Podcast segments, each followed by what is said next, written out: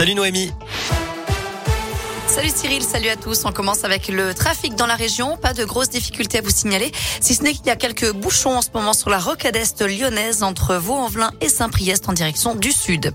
À la une, Nordal, il faut que tu dises la vérité, même si elle est horrible. Au deuxième jour du procès de Nordal Lelandais aux assises de l'Isère, l'un de ses anciens amis l'a supplié de tout raconter pour Maëlys, la petite fille de 8 ans qu'il est accusé d'avoir tué, et pour sa famille. La cour continue aujourd'hui d'examiner la personnalité de Nordal Lelandais.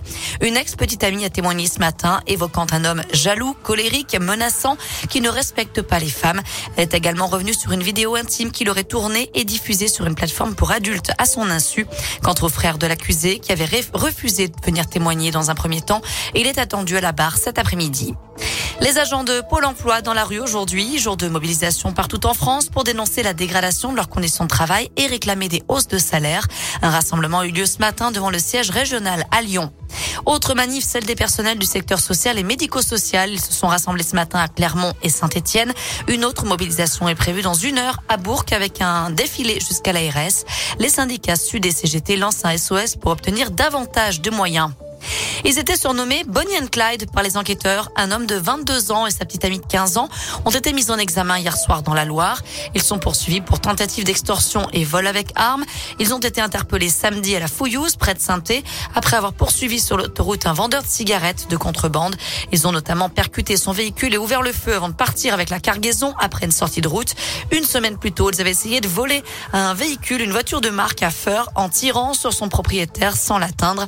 Le jeune homme, porteur d'un bracelet électronique a été placée en détention provisoire à la Talaudière. Elle a été remise en liberté dans un foyer sous contrôle judiciaire. Dans le reste de l'actu en France, non pas une, mais deux enquêtes ouvertes contre le groupe Orpea, leader européen des maisons de retraite. Une enquête administrative, une autre financière.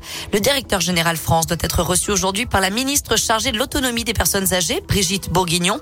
Ça fait suite aux révélations d'un livre mettant en cause les mauvaises pratiques et les mauvais traitements des résidents pour renforcer la rentabilité du groupe.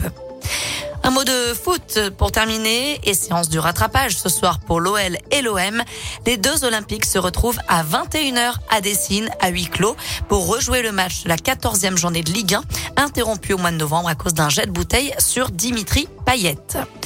Voilà pour l'essentiel de l'actu. On jette un œil à la météo pour cet après-midi. Malheureusement, on attend encore pas mal de grisailles un peu partout dans la région. Les températures sont plutôt agréables pour la saison, euh, comprises d'une manière générale entre 4 et 8 degrés pour les maximales.